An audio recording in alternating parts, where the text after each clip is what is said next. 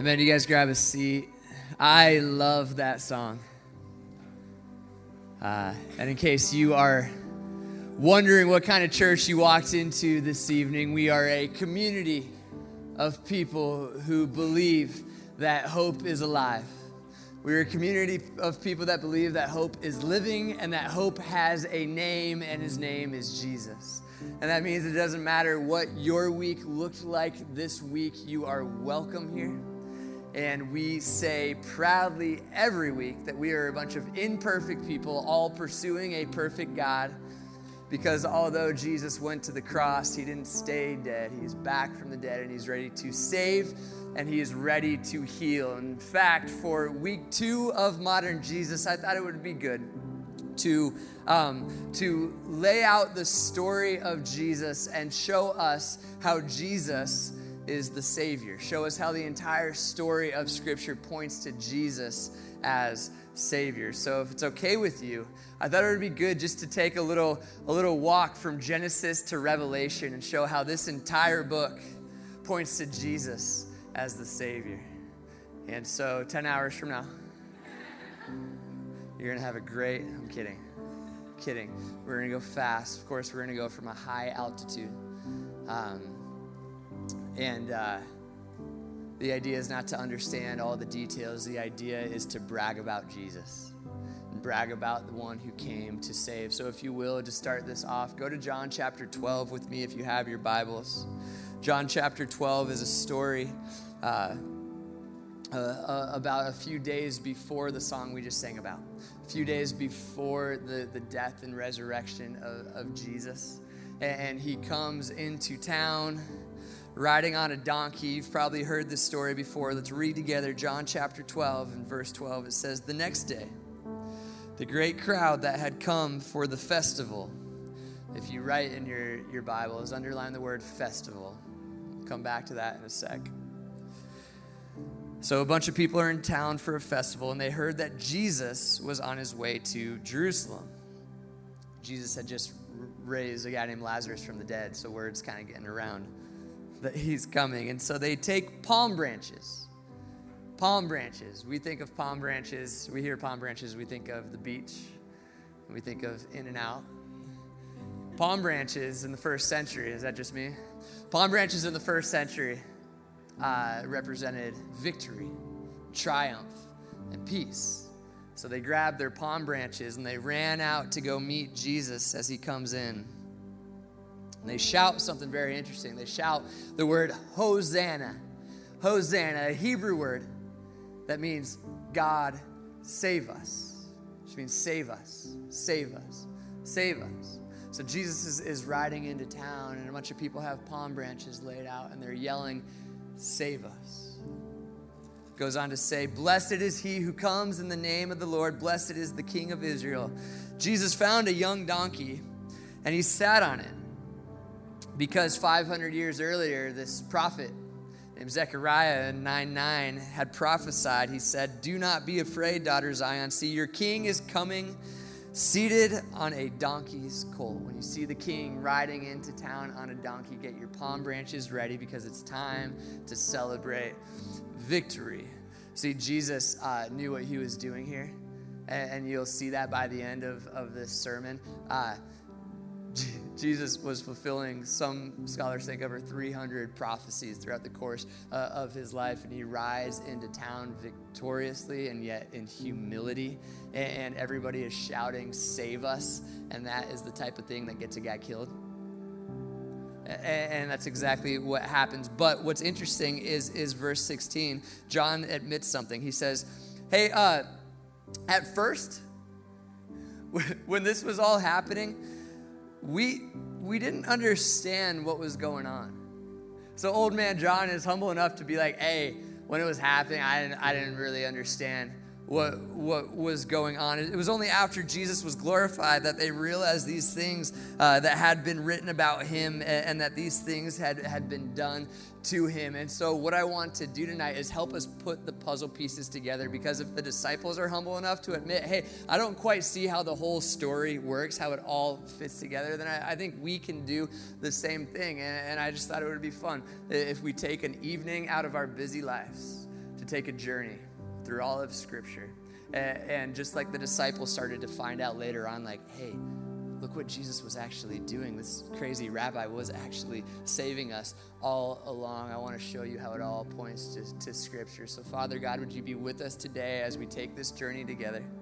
Lord, would you be here in this moment? Would you help us see that you are, in fact, the Savior and that you have come to save and that you are really good at saving. Would that reality sink into our hearts a little bit more today? We all pray in Jesus' name. Amen. Amen. We ready? In the beginning, God. I just went straight through it. How long do you think I could go before everybody starts walking out? No, so our, our story um, begins in a state of shalom. Shalom, peace.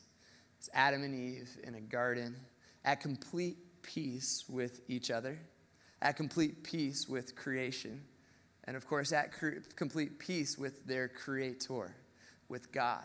It's this beautiful picture of, of them being naked and unashamed. Life is good. There's only one rule that they have to follow, one tree that they're not supposed to eat from. Now, you philosophers in the room are going, wait a second. If God was so good, why would he even put the tree in the garden to begin with? It's a good question. It's a good question, but, but don't miss the forest for the tree tonight. I'm 0 for 3 on that joke. I thought for sure the 7 o'clock would work. You guys, I wrote that joke on Friday uh, at the coffee shop, and I had my headphones on, and I, I, I thought of it, and I like audibly laughed. I LOL'd, if you will, to the point where like everybody was looking at me like, what, what is that guy doing? Don't miss the forest for the, the tree. The bigger picture going on here is that everything was working out really, really well while we let God define right and wrong, while we let God define good and evil. But then humans came on the scene and, and said, you know what? I, I think we want to make these decisions for ourself and so they eat of, of the fruit and, and um, what happens in that moment is they become so aware um, of their own shame like shame enters the, the picture and they hear god walking in the coolness of, of the garden or in the garden in the coolness of the day and they run away and they hide right? Adam runs down the hill and he's hiding behind the trees. They start sewing fig leaves together, trying to, to cover themselves up because in that moment, what shame does, and tell me if you can relate to this, uh, uh, shame takes what is already enough and makes us feel like we're not enough anymore. And so we have to, to hide ourselves from the world. Welcome to the human experience. This is what we do. This is what I do. Like, anybody ever feel like life is like one big tryout? One big audition? And you wake up and you walk out into the world, and it's like 7.7 billion other people have their clipboards and they're just watching you, right? Waiting for you to like to like mess up and so they can be like, ha! I knew Ryan was a fraud, right? Is that just me? Like this, this is a, a very common thing for me. And, and so what, what happens for me um, if I can just be real, since we're walking through the whole Bible together, I might as well be, be real. What happens for me is I go, well, maybe if they can just think I'm smart enough, they can just think I'm spiritual enough, they can just think I'm funny enough. They can just think I'm, I'm compassionate uh, enough. If they can just think if like if I can have a, a good enough job or have this amount of money or whatever it is, if I can just have enough things, then people won't see the real me. It's called shame and it's called sewing fig leaves together to hide from God. It's the human experience and it's exhausting.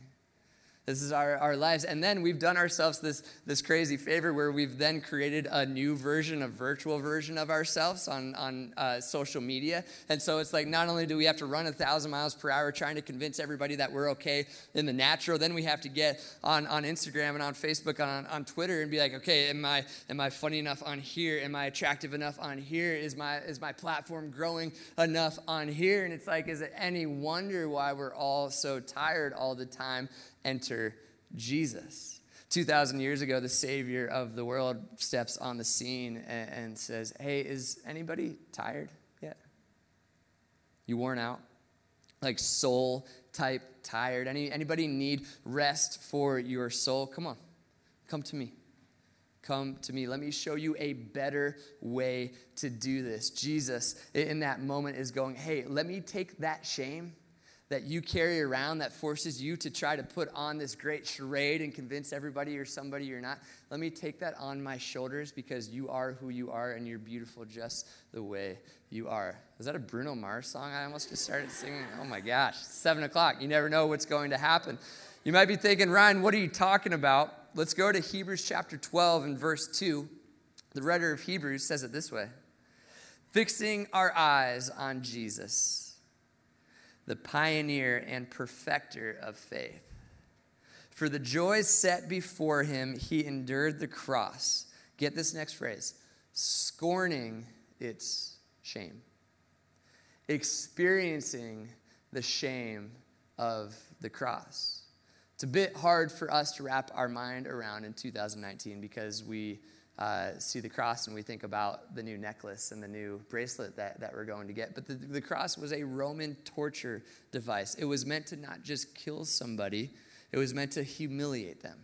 Like there's easier ways to do that if that's all that they were trying to accomplish. They're trying to humiliate Jesus by letting him hang on a, a, cross. And the writer of Hebrews is going, hey, don't forget, Jesus took all of that shame that you and I have felt, that humans have felt since the garden, and he put it on his shoulders. He hung on the cross and he said, hey, I'm the Savior. Let me save you from your shame. It's really, really good news. And by the way, this is all over the Gospels. Go read them this week. Go read them this week and look at how Jesus treated people. Like Matthew chapter 9 walks up to, to Matthew, a tax collector, right? Tax collectors were hated, ignored, they were traitors. Everybody pushed them off to the side except Jesus. Jesus walks right up to Matthew and he goes, Hey, follow me. I want to help you get your life back. And you, you got to think in that moment, Matthew's like, oh, you must not know who I am. And Jesus is like, no, yes, I do. Oh, no, well, I'm, I'm a traitor. No, uh, imago Dei is what I see. Image of God is what I see when I look at you. So let's go do this thing together. Okay, well, what should we do? How about we go eat some food? right? This was Jesus' move. He did this all the time. And in the first century, sitting down to eat a meal with somebody was, was had way more significance than it, than it does today. A meal for us is like fast food on the way to our next meeting, right? But, but in, in those days, sitting down to have a meal meant, hey, you and me, we're good.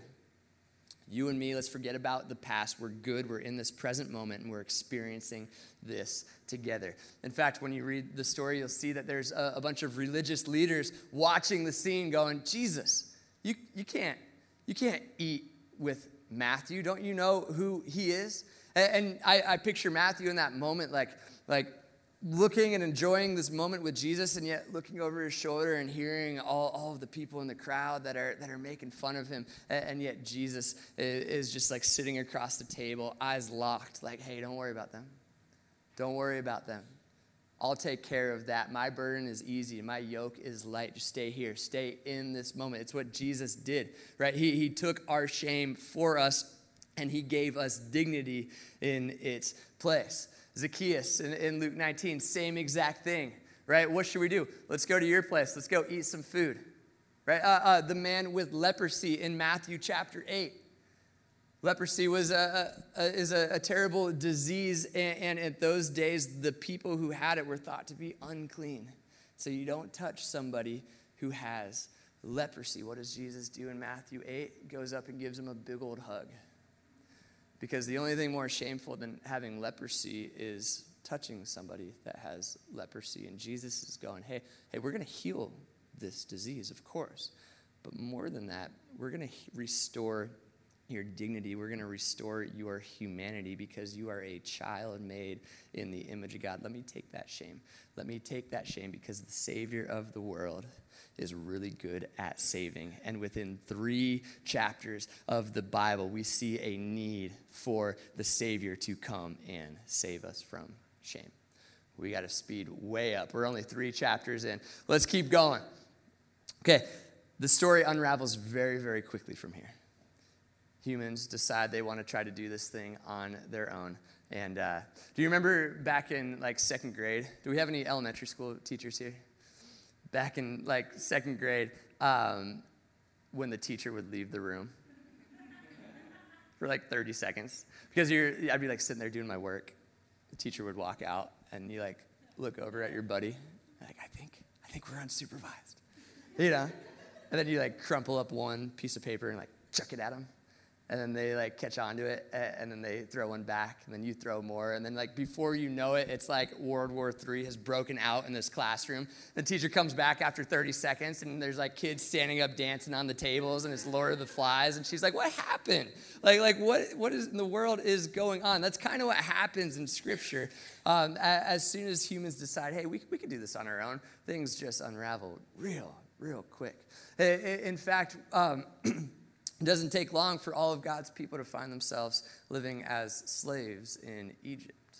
For 400 years, they're slaves, forced to build bricks, brick by brick by brick, so that a man who thought he was a god could have some more statues of himself. And you know how this goes. For the first few generations, there was probably some fight in God's people brick by brick, generation by generation, slowly, slavery just became their new identity.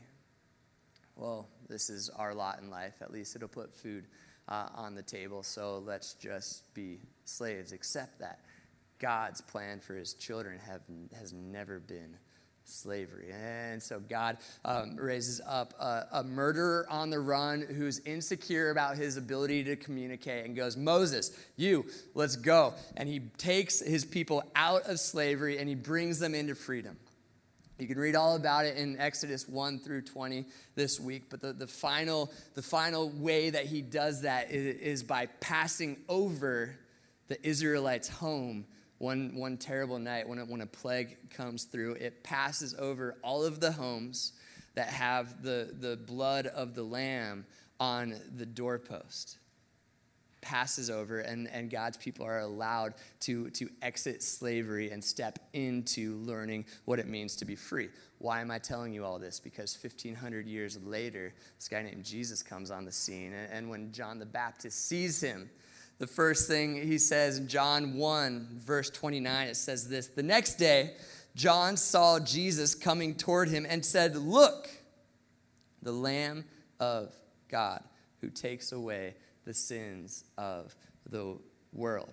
1500 years earlier, how were they saved out of slavery and into freedom? By the, by the blood of the Lamb. Jesus comes walking into, or, comes, comes into town, and John the Baptist goes, that's the Lamb of God. That's the Lamb of God. And then, remember how I had you underline the word festival in John chapter 12? Everybody's gathered together in Jerusalem. Do you know what they're celebrating? Passover.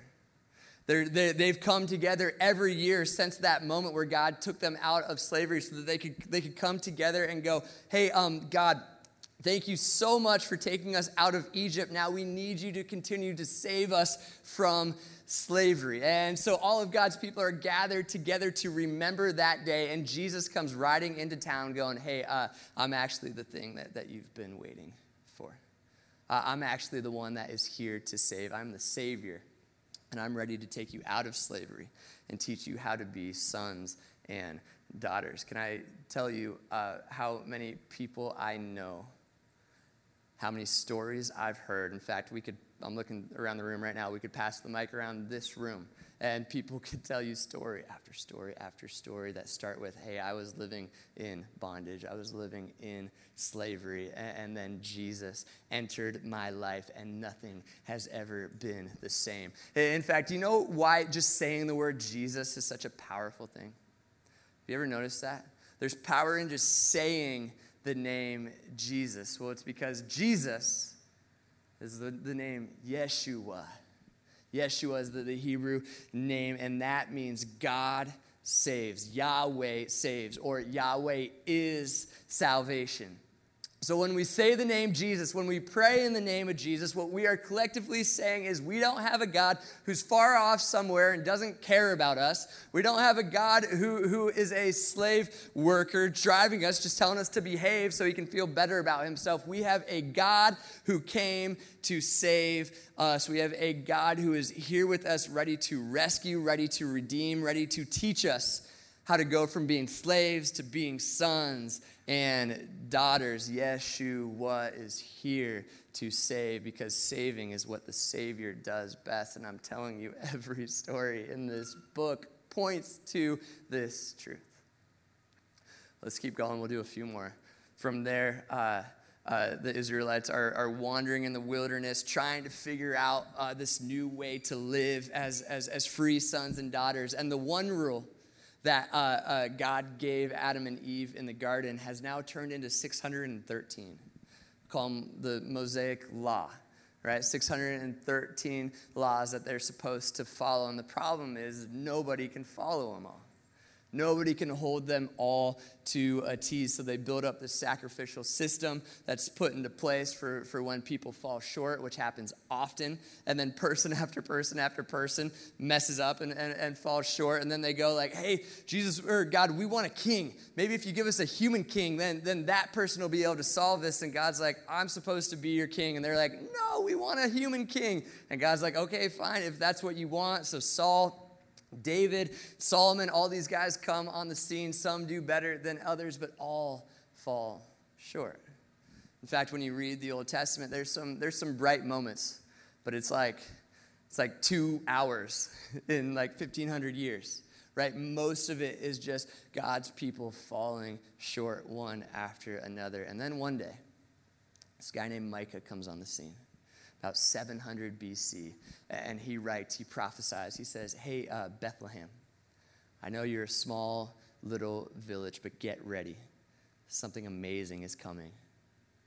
And then this guy named Isaiah, around the same time, Isaiah chapter 7 goes, Hey, a virgin is going to give birth to a child, and you will call him Emmanuel, which means God with us. God's on his way the Savior's on his way and he's here to save. And then later on in, in chapter 53, he writes, He will be crushed for our iniquities, and by his wounds we will be healed. And then, of course, Zechariah 9 9, we read it earlier. Um, 500 BC, the Israelites are exiles in Babylon. They're exiles. Life looks very, very dim. Zechariah comes on the scene and he goes, Don't be afraid. Don't be afraid. Take heart. You see your king riding into town on a donkey. Get the palm branches ready. It's time for victory. It's time to restore peace. So that brings us to the story that we started with. John chapter 12, Jesus comes riding into town. The 613 laws, nobody's able to, to fulfill, nobody's able to, to, to live a perfect life except for one person. Paul tells us, 2 Corinthians 5 21. It's one of the most beautiful passages of Scripture. Paul writes, God made him who had no sin to be sin for us, so that in him we might become the righteousness of God. Leave that up there for a second. So easy to just fly by these verses and not think about what God's saying. God made him who had no sin Jesus comes to the scene and lives the perfect life, sinless.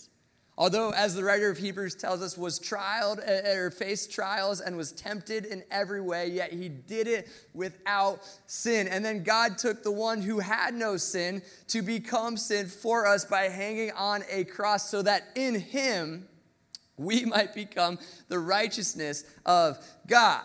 See, we could talk about how, how Jesus saves us from our shame, and that's so true, and amen to that. We can talk about how Jesus saves us from our slavery, and that's so true, amen to that. But at some level, we're just mowing over the weeds in our backyard. Dads, you know what I'm talking about. Rudy. Just kidding. we can do it, it's effective for a day, and they grow back. There's a deeper issue here, and the Israelites knew it better than anyone. It's a sin problem. The core of who we are, the core of the human experience was compromised. Although we were created good, it was compromised. And that sin problem has played itself out throughout the course of history. And so the Savior of the world says, Hey, I'm going to do something about that problem. I'm going to do something about that problem, and I'm going to do it by heading to earth humbly in Bethlehem, by the way, right? Living the perfect life and then riding into town and letting everybody know that the Savior is here and that the Savior is really good at saving. During the five o'clock, I was going through this talk, and at some deep recess of my mind, I, I get insecure, you know, and you sit there and you're like, man, is anybody, is, is this any good? And, and I heard something, it's not an audible voice, just something deep in my spirit. It's like the Holy Spirit said, hey, let the Savior save. Let the Savior do what the Savior does best. Let the Savior take people out of slavery and into freedom. Let the, let the Savior take people out of shame and into freedom. Let the Savior take people out of sin and into freedom. And that takes us to my college dorm room 10 years ago. Uh, I entered college trying to figure all these things out. I grew up hearing these stories and got it at times, didn't get it at times, cared about it at times, didn't care about it at, uh, at, other times. I have a mind that is very logical and never stops thinking and never stops working through things. So I'm in uh, in college going, I don't know, am I a, Christian? Am I agnostic? Am I atheist? Am I Buddhist? I, I, I, don't really know. I'm trying to figure it all out. And I just become good friends with, with Ethan, who you guys know, and, and the two of us decided, um, hey, what if we just read the Bible for ourselves? It was the first time I'd ever like opened it up and actually studied it. We decided to start with the book of Acts, which is the story that happens after Jesus rides into town, goes to the cross, resurrects. What happens right after? And so we start diving into this, and I'm sitting in my, my dorm room, freshman year, and I get a text from E. Hey, did you get to chapter five yet? It's like, oh, totally. Just just reading it now, you know. I hadn't, but but I I, I go to to Acts and I start reading and I, I, get to chapter 5 and he starts sending me all, all these texts of things that, that he's realizing uh, about the Bible and about Scripture. And, and I have one of those moments where I felt like I went from watching a, a TV in black and white to like somebody turning the color on. Something, something clicked for me in Acts chapter 5 because what happens is, is the disciples go on to take this message uh, of Jesus all throughout Jerusalem and they start proclaiming it every which way, right? Jesus saves, Jesus is beautiful, Jesus is the king. And they start seeing all these amazing things happen, and, and, and yet some people aren't so pumped about what they're saying. They bring them in to question them they throw them in prison. They, they beat them. They do everything that they can to try to stop them. And, and Peter and John and the boys uh, just, just keep going like, hey, he, he says in Acts chapter 4, he goes, you do whatever you want. I, I, I, don't care. I can't help but talk about this love that I have seen because Peter saw something that was just too beautiful to, to, to stop talking about. Um, we have a girl named, named Summer who, who's here somewhere and uh, she got up to do a, a fire up. Hey, Summer. She got up to do a fire up a few hours ago um, to get us ready for service, and it's so beautiful because she's invited like half of the church to the church. She is. We, we went to the restaurant she works at a few weeks ago, and, and we walk in, and everyone's like, "Yeah, yeah, we know Red Rocks." Like Summer hands us flyers every day, and she just invites everybody that, that she knows to, to come to church. She gets up on stage and she goes, "Everybody always like like says that's so cool that I'm inviting people to church, but I, I just, I can't help it. I can't help it because I've seen something that I can't unsee. I've been somewhere that I can't, I, I can't ignore. I've been set free in a new way, in a new level, and I just need to tell everybody because it's really, really good news that the Savior has come to save. Last service, uh, Christy just invited her Uber driver. Love it invites her, her Uber driver, and, and whatever, right? Chrissy's like, I, I, can't help it. I just gotta, I want you to, to hear about this. And then Chrissy got to go through this like amazing like time of, of, of ministry with, with her Uber driver. And it turned into this beautiful thing because saving is what the Savior does best. So, so anyways, I'm getting distracted. Uh, Peter and John are back in, in uh, Jerusalem in the first century and, and they're being threatened with death sentences. And they're like, I can't stop and so in Acts chapter 5, they find themselves in front of the Sanhedrin, which is like the end of the line. It's bad news to find yourself there. And the Sanhedrin's like, hey, we, we got to kill these guys. I'm like, okay. And then this man speaks up. A man named Gamaliel. It's a Pharisee. Wise guy wise old man. It kind of seems like he's the guy that like controls the room. In fact, he was Paul's mentor long before he became the Apostle Paul, back when he was Saul. Gamaliel is, is this stud. He stands up and he goes, Hey, uh, I need to say something. Peter, John, go, go, go wait outside for a second. And he addresses everybody and, and he says, Hey, um, do you guys remember you guys remember back in the day that guy stood up and proclaimed that he was the savior of the world and like 400 people followed him? Oh, yeah, yeah, we remember that. Hey, whatever happened to that? Well, he died. And then his followers just went on living their lives. Nothing came of it. Gamaliel's like, yeah, nothing came of it, huh? Well, what about that guy Judas? You remember Judas? Not that Judas, different Judas. Used to be a popular name. Judas came on the scene saying that he was the Messiah, saying that he was the Savior. And all those people started following him. You remember that? Yeah, yeah, we, we remember Judas. Hey, whatever happened to that? Well, Judas died. All of his followers just went on living their lives. Yeah, they did, didn't they? And this wide old, wise old Pharisee who just understands the world at deep level says something in Acts 5, verse 38 and 39 that, that, that changed the course of my life.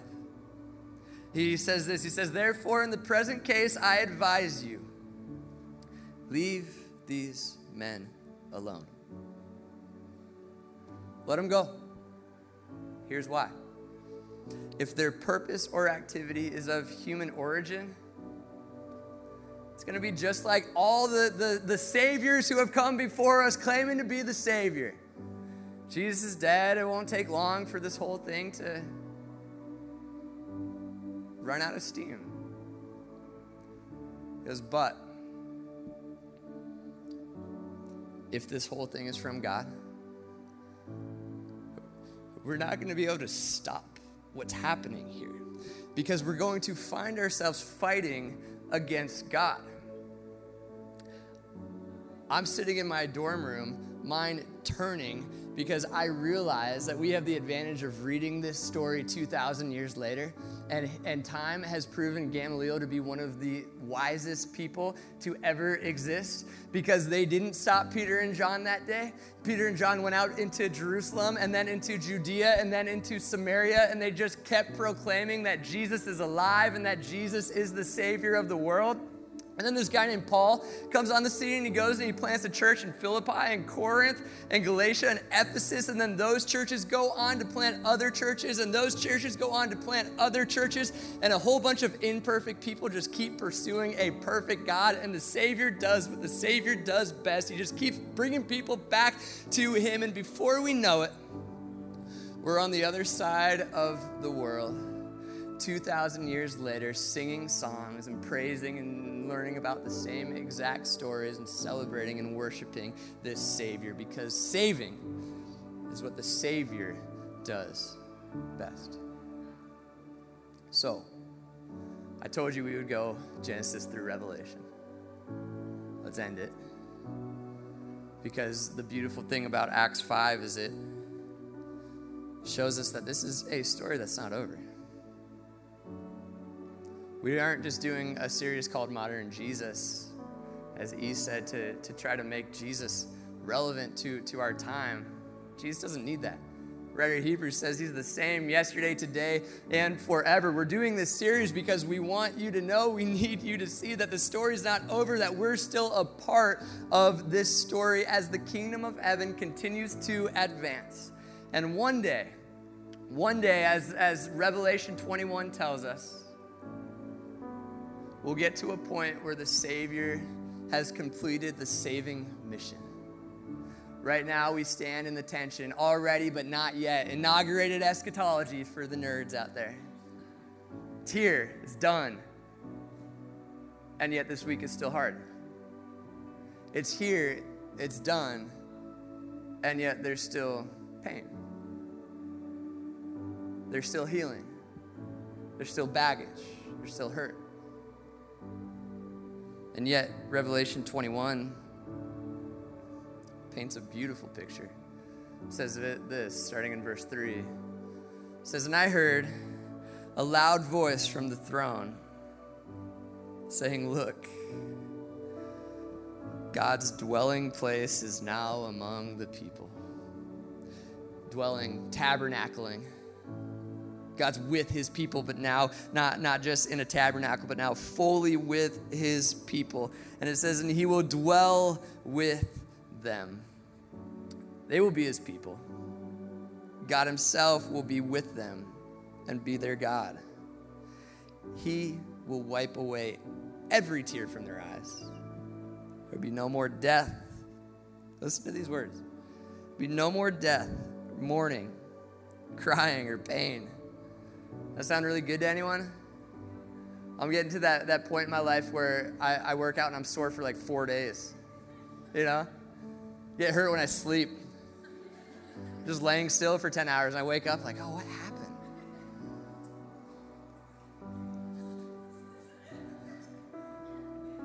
No more death, no mourning, no crying, no pain. The old order of things has passed away. And then it says, and the Savior, he was seated on the throne, said, I am making all things new. All things, Red Rocks Church means all things. If it's not beautiful yet, it will be. Because the Savior is doing what the Savior does best He's saving. You and I get to play a part in, in this mission. You and I get to be a, a part of this, this. As a church, we get to be a part of this in this beautiful, amazing city that we live in. How do we do it? Remember how it used to be one rule and then it turned into 613 rules? Jesus turned it back into two for us. Love God. Love God with everything that you have. Fill your life with things that stir your affections for the Creator. Number two, love each other. Lay down your life for one another. Serve one another. Celebrate one another. Sounds a whole lot more doable to a simple mind like mine. Two rules. And just let the Savior do what the Savior does best. Let the Savior save. Yeah, in your relationships, let the Savior save. Love well. Point him to Jesus if the opportunity comes up. And then pray. Let the Savior save. The addictions in your life, get help, talk about it, confess your sins, Keep bringing it back to God. Be in community where, where you're fighting the good fight together, and then let the Savior save. This is the, the beauty of the gospel, the beauty of, of the fact that we get to gather together and sing Hosanna. Save us. Jesus goes, I've been waiting for you to ask. I'm really good at it. And so as we sing the song Hosanna together, I think there are a few different uh, people in this room, and so let me address uh, a few. Some of you may be here, and uh, as you're hearing this message, it may be the first time that you have ever heard that God loves you, that your Creator is not mad at you, that your Creator paid a great price for you, and that you are not better at sinning than He is at saving. And, I think that, that if that's you, I, want to give you an invitation in, in just a moment to come home to come home and realize that, that Jesus has been there with a smile on his face the whole time, saying, Hey, we're going to throw a party for you. Forget about the past, forget about what, what lies behind. Let's press forward. It's a new day. I'll get there in a sec. I think there's other people in the room who uh, maybe you've been following Jesus for a while, maybe you've been following Jesus all your life. And yet life's thrown some curveballs at you in this already but not yet place that we live. You've been faced with some challenges, some things that maybe have, have taken you out. Call from the doctor, family member, a business partner. Life is hard sometimes. And, and I, I think what you need to hear tonight is save me, save us is not just for the prodigal, it's for all of us. It, it, it's, it's inviting Jesus right into the middle of the mess because we don't have a, a, Savior that promises everything's going to be fine all the time. We have something better. We have Yeshua. We have God who goes, Hey, I'm going to come right into the middle of it and I'm going to walk with you through it. Save us tonight as we sing for you, maybe as a, a prayer, a declaration. God, come into this situation that I am facing, would you come and do what you do best? And then I, I think there's a, a final group. Um, Doug said last week, and it's been striking a chord with us it's okay to just be okay. It's okay to be okay. And we want to get better as a church at celebrating that. Like, we have the best news in the world. The Savior is here and He has come to save. And I know we talk about really hard things all the time here, and we do that on purpose because we want to walk through the valley of the shadow of death with anybody that needs it. But we also want to stand up on the mountaintop and say, hey, the Savior is here to save, and that's really good news. And so I can just take a deep breath and be okay this week. And so if, if as I'm laying out the story of God, you're going, yeah, amen, I'm on board. Praise God. Let's go take this message to, to the world. And can I, I just say, hey, well done on a good week. Well done on a good week. Let's turn around and do it again. And let's spend this time this evening praising God because He came to save, and then linking arms with our brothers and sisters who aren't in that place and praying for them and helping them get there too. It's okay to be okay. Okay, we can sing this song in victory because our God is alive. See, the difference between every other person that claimed to be the Savior Jesus is that they're all still dead. Three days later, his buried body began to breathe. Out of the silence, the roaring lion proclaimed, Death has no grip on me. Jesus is alive and he's ready to save. So, would you all bow your heads and close your eyes